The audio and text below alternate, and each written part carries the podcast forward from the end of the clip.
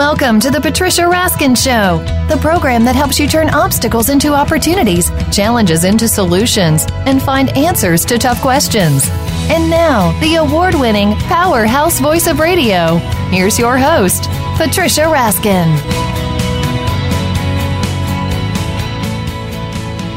Well, hello, everyone, and welcome back. And now we're talking about suffering and how we can have peace in our life.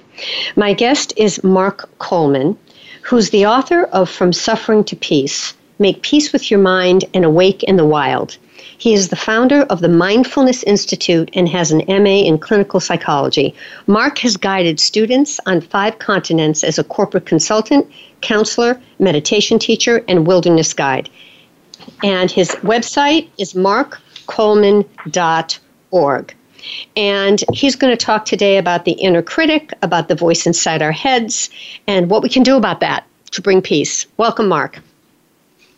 Thank you for having me on your show. Yeah. Uh, talk about the origins of this book, how this particular topic came to mind, and why you wrote it. Sure. Well, I've been studying mindfulness and meditation for uh, over 30 years, teaching for the last 20 and have had a unique vantage point on the growth and explosion of mindfulness in the world, um, partly because having trained in the Buddhist tradition and seen it from that vantage point, but also taught uh, through my Mindfulness Institute in organizations and healthcare and business and psychology and education. Um, just had a sort of front seat view to how mindfulness is really growing, proliferating, and touching millions of people. Mm-hmm. And my concern about about that growth and anything anything that grows that quickly that tends to be um, often shortcuts or possible misinterpretations or reducing something so it's scalable. That happened with yoga. I see it happening with mindfulness. And so I wanted to speak to the depth and the context of the tradition, the, the perspective of mindfulness from the tradition, which is really a path of practice that's not just about attention, but cultivating insight, understanding, and a genuine peace and freedom in the midst of life. And so I wanted to speak to that to a mainstream audience, but speaking to the depth of the practice. So that's where the book idea came from. Well, it's interesting because today mindfulness is everywhere. It's become like a hot buzzword as though it's new, like yoga. Like well, yoga was new. You know, these things have been what millions of years old, thousands of years old. So it's just uh-huh, interesting uh-huh. that now when I do corporate trainings, I'm doing them on mindfulness and because people are there's so much stress and so you're also bringing this into companies but, but you're bringing it everywhere where do you think the link is for people to get mindfulness? You know because there is a difference between mindfulness and just sitting on a mountaintop and saying om.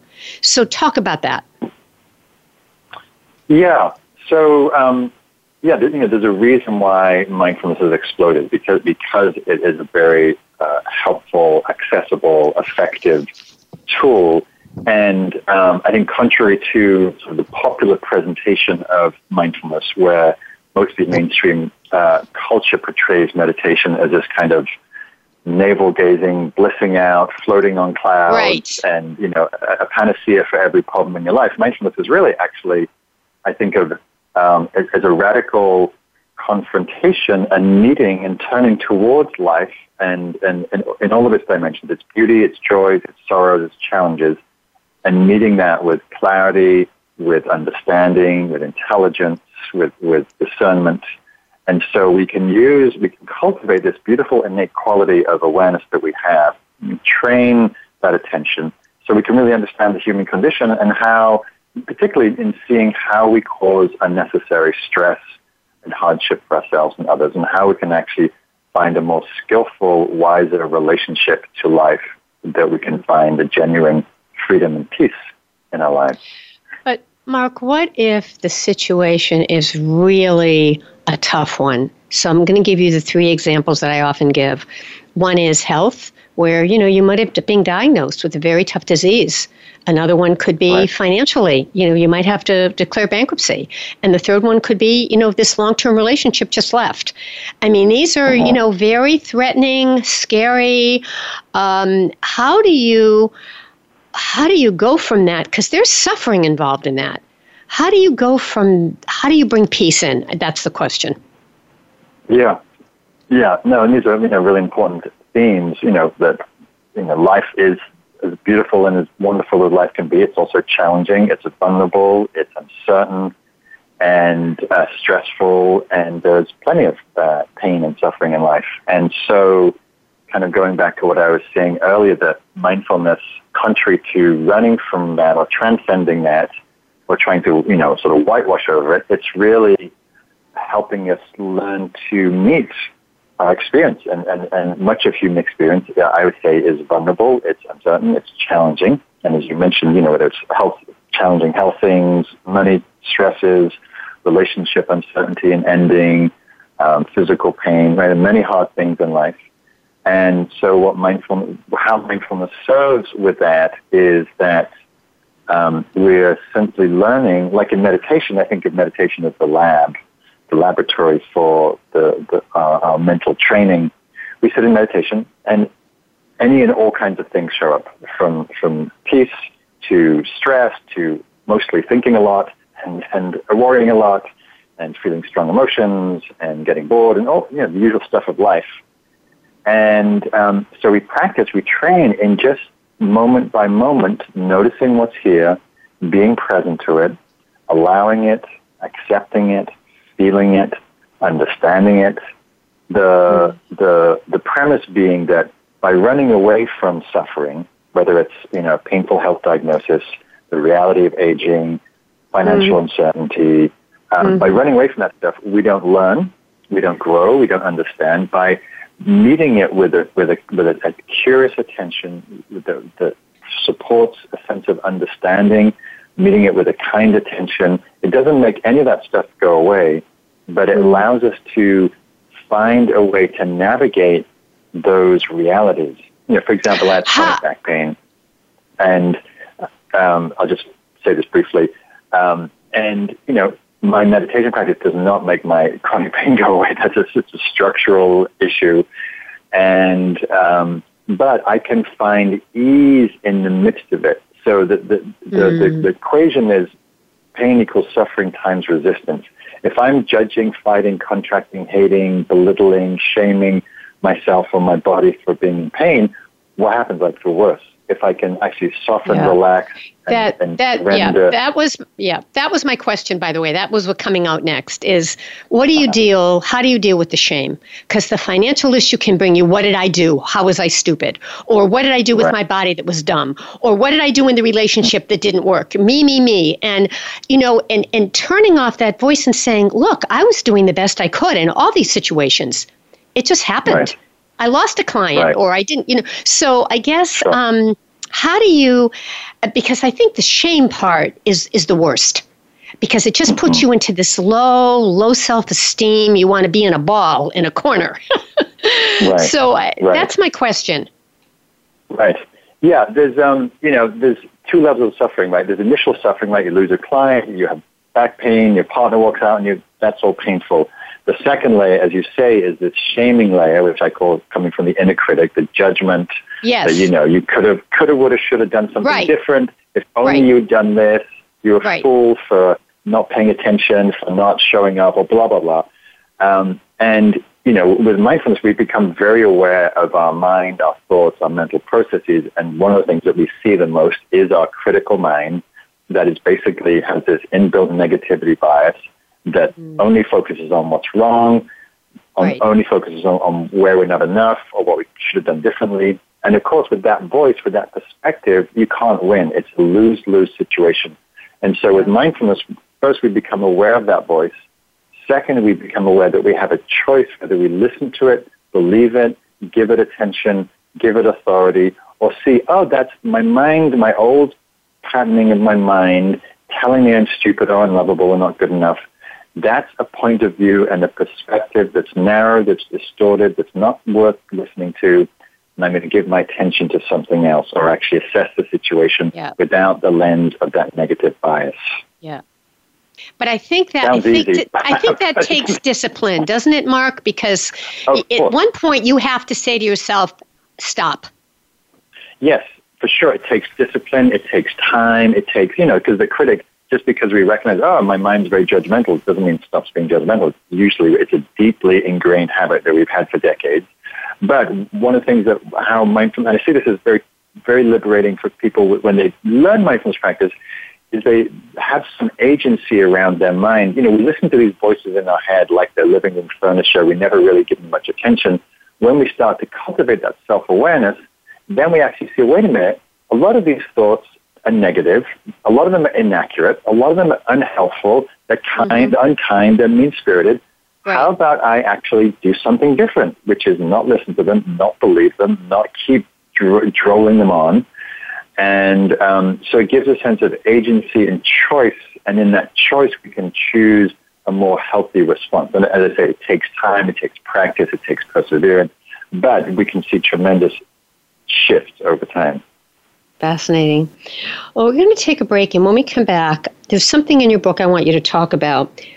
When letting go happens through the process of letting be. So I really want to go into that letting go happens when you let be. So we'll talk about that and also how mindfulness can help us manage those triggering emotions. So there's a lot more to talk about. Um, do you teach courses or online courses or resources for people, Mark? Yes. So I have, um, aside from my books, I have um, courses. You can find out about them through um, my website, markcoleman.org. I run mindfulness teacher trainings and nature meditation teacher trainings where I train teachers how to teach mindfulness and meditation in nature practice, which is my primary work these days. Um, and I also have online courses that you can find about through that website, markcoleman.org. Okay, wonderful. All right, we're going to take a quick break, and when we come back, my guest is Mark Coleman. His book is From Suffering to Peace the true promise of mindfulness. So stay tuned. There's plenty more. Mindfulness is such an important topic and very popular right now, and it will really help us. So again, stay tuned. You're listening to the Patricia Raskin Show right here on VoiceAmerica.com, America's Voice. We will be right back.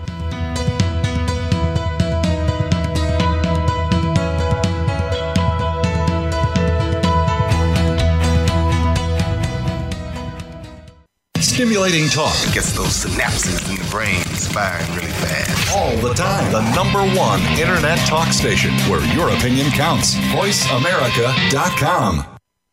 You ever experienced the joy of living? Not just aspects of your life, but the true joy of life itself. Barry Shore has. You could call him an ambassador of joy. From a successful entrepreneur to becoming a quadriplegic due to a rare disease to his ongoing recovery through swimming and physical rehabilitation. Barry now presents his gifts to others as host of The Joy of Living. All you need to do is tune in. Listen live every Tuesday at 10 a.m. Pacific Time and 1 p.m. Eastern on the Voice America Variety Channel.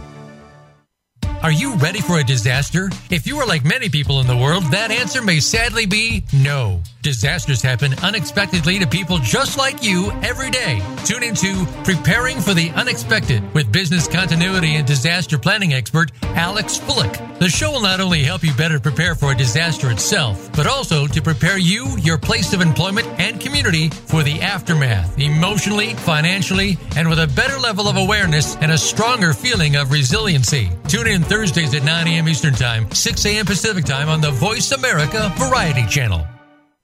Are you or someone you know interested in attending college? With both college tuition and college enrollment up 60% since 2002, there is a lot of competition, and careful planning needs to be a part of the process. Tune in to Getting In, a college coach conversation, hosted by Elizabeth Heaton and featuring a team of college coach experts. We'll bring you the tips, techniques, and know how to navigate the road to college and do so the smart way.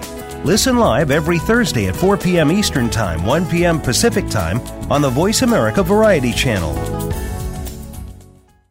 Follow us on Twitter at VoiceAmericaTRN. Get the lowdown on guests, new shows, and your favorites. That's VoiceAmericaTRN.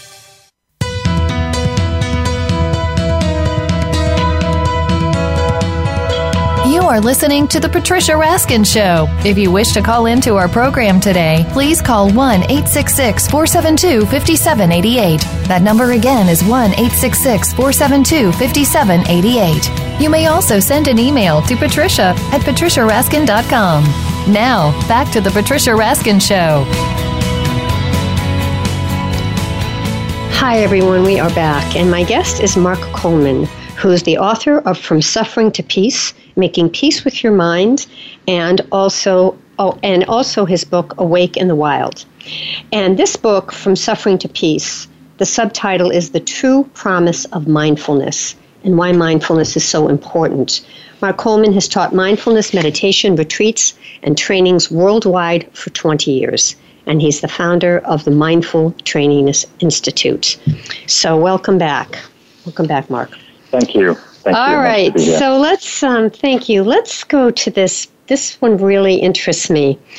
You say in the book that letting go happens through the process of letting be. What do you mean?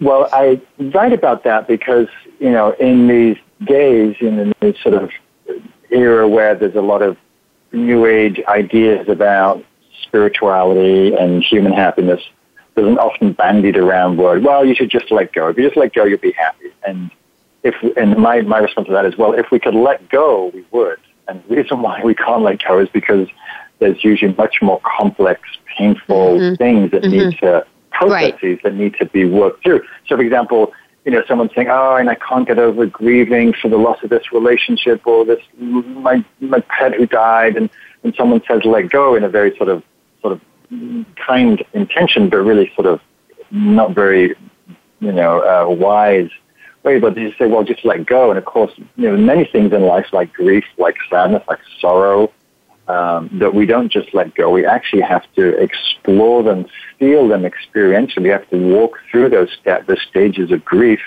And when we can let the grief be, when we can let the sadness and the loss and the sorrow be, then the letting go happens by itself. So the letting go for me is a process that first we meet experience, we allow it, we feel it, we know it, we understand it. And when we're no longer in contention or struggle with it, then the letting go happens effortlessly You know, occasionally we can, you know, if we're like we've been talking about our judging mind and our, our critical thoughts are going, mm-hmm. you know, at times we can just drop them and get on with something else. But for the deeper, so, more emotional life issues, right. it, it's really a process. So the letting be is really acceptance, correct? Isn't that what it is? Yes.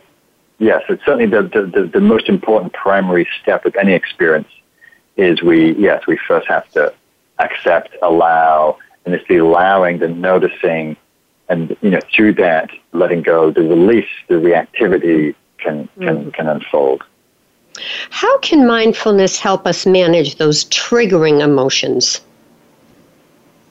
well um, this is one of the places that you know mindfulness is really uh, being given a lot of attention particularly in the in the world of psychology because so many people are stressed you know and having reactive triggering emotions is, is a natural part of the human experience and we're not necessarily given tools how to work with it. We certainly don't teach it to our kids in school. We don't learn it as adults. And often people feel blindsided or overwhelmed by strong emotions of anger or fear or anxiety or sadness. And again, mindfulness is a training in how to meet experience with awareness, with kindness, with understanding.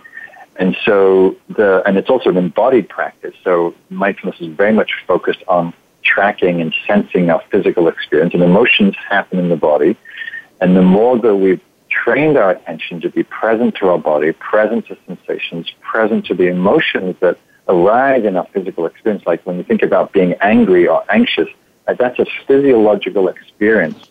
The more that you've trained to, in meditation and elsewhere, to just bring a kind attention to that, to breathe with it, to feel it, to sense it, to see how it comes and goes, to see how it doesn't last forever, to see how it, it gets triggered by thoughts or, or situations, how it um, uh, uh, keeps uh, a certain momentum going with, with, with rehashing, say, the, you know, say we're, we're, we're triggered by something somebody said.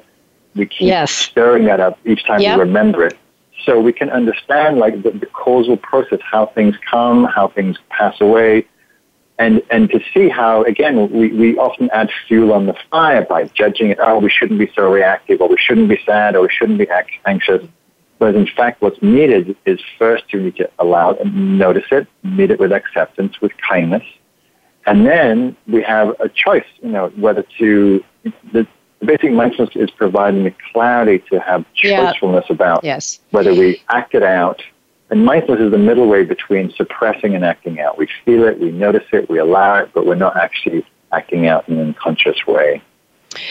Yeah, I, I, want to respond to that because for me, when I recently I got a reactive comment from someone, and you know, my first comment, I, I was very angry and upset, and they didn't know about it, and they went away, and I thought about it. You know, I've thought about it, and then I realized where they were coming from. That they were meaning it as a helpful comment, but it didn't feel that way. And so I, once I internalized that and I realized it, I just decided to let that go, if you will, because I know it's not coming from a demeaning place. And but that right. took me a while because it doesn't feel good when you get these kinds of well, you know, this could happen. So um, I just wanted to mention that because that process kind of sounds like what this is about. Yeah, yeah, your, your self awareness of tracking that comment, tracking the painfulness of it, right? And the awareness is hopefully giving you enough information not to act it out. You know, it's, a typical example is an email. You get a nasty, critical right. email, and we're chomping on the keys, and we're, we're angry and triggered, and we hit send, and then we go, oops, I shouldn't have sent that to my boss. Yeah. That wasn't, I need, I need to calm. So mindfulness yeah. also helps us kind of regulate, calm down, get clear and centered before actually, um, you know, choosing to act in some way that may or may not be helpful. Yeah. Yeah, yeah. It's it. I think everything you've said here. I mean, it's very much a discipline. You have to be aware. A lot of people, though, Mark, aren't aware. They just say things. I mean, they it just comes right out, and they don't have this kind of awareness. They don't do mindfulness. So, those are the people that we have to be mindful with, right? Because right. they don't have the awareness. Right, right, and, and of course, you know, especially in a working environment, that comes up a lot, right? You, you might be developing self-awareness and letting go and acceptance, but you're around people who don't care about the stuff or just don't live that. And yeah, that's that's you know, or going back home to our families, they might not care about these these qualities, and so yeah, it, it behooves us to actually do our work, and so we can navigate those situations mm-hmm. a little more easily. You talk about sympathetic joy. Explain that. We've got a couple minutes left. I'll talk about sympathetic joy. Yes. So um, I was waiting for a longer question. Uh, yes, sympathetic joy is a beautiful quality, um, and it's a quality that's very much needed, I think, in our in our society. Generally, sympathetic joy is the opposite of envy and jealousy. So when someone you know is successful or experiencing a lot of happiness in their lives, often our first sort of knee-jerk egoic response is, is a little more, is a little contracted or a little mm-hmm. jealous Mm-hmm. Um, why isn't that happening mm-hmm. to me? How come, yep. you got, how come you got a promotion? Yeah. And of course, that's a very negative state. And often comes up with around friends and loved ones. We're, we're, they're having this great thing happening, and we're feeling contracted. And so, this appreciative joy practice, which is an ancient Buddhist practice, is a way of saying, okay, well, um, you know, uh, you know, may, you know, it's basically it's a wishing practice. May your happiness and, and, and joy continue May your success and good fortune flourish. And it's a way of, again, it's seeing the reactive knee jerk response, unhooking from that, and then seeing, okay, how can I find a more spacious, a more wiser, a more kinder response, which is, oh, good for you, you got it promoted. Good for you, you found a new, you know, beloved or, you know, new puppy. And, and so it's putting ourselves in their shoes and letting ourselves feel their happiness and celebrating with them. And of course, what happens is we feel also the joy and the happiness that they do rather than being caught in this very painful yeah. quality of envy and jealousy. And also, if we feel that, doesn't that often help bring it to us, right? When we are grateful yes. and appreciative and kind? Of course, yes. Yes. I mean, the Dalai Lama's uh, one liner on this was by cultivating appreciative joy for others, we improve our chances of success, our happiness by 7 billion to 1. Wow. Wow, that's pretty amazing. Yeah, yeah because that really know, there's is. a lot of people having having right. joy and success right. and happiness. You know, I, I practice this so when I'm at airports and I'm watching right. people in the dog park with their puppies, and so many opportunities. Yeah. All right. We we have to close, but two just a very short answer. What do you hope readers will take away from this book, From Suffering to Peace? That uh, that peace is available that mindfulness is accessible and you can cultivate it and find well-being and peace and understanding in your life anyway. Thank you, Mark. Thank you. And the website is markcoleman.org. All right. Thank you so much for being on the program. It was great. Stay on the line for a second, please. All right, folks, that wraps up this edition of the Patricia Raskin Show. Remember, stay healthy, stay happy, get the support you need, and know you can make your dreams come true. You can find me on Facebook, Patricia Raskin Raskin Resources, or if you'd like a copy of my newsletter, which will outline all the guests I have on every month, then certainly write to me, Patricia at patriciaraskin.com. Until next time, have a great week. Bye for now.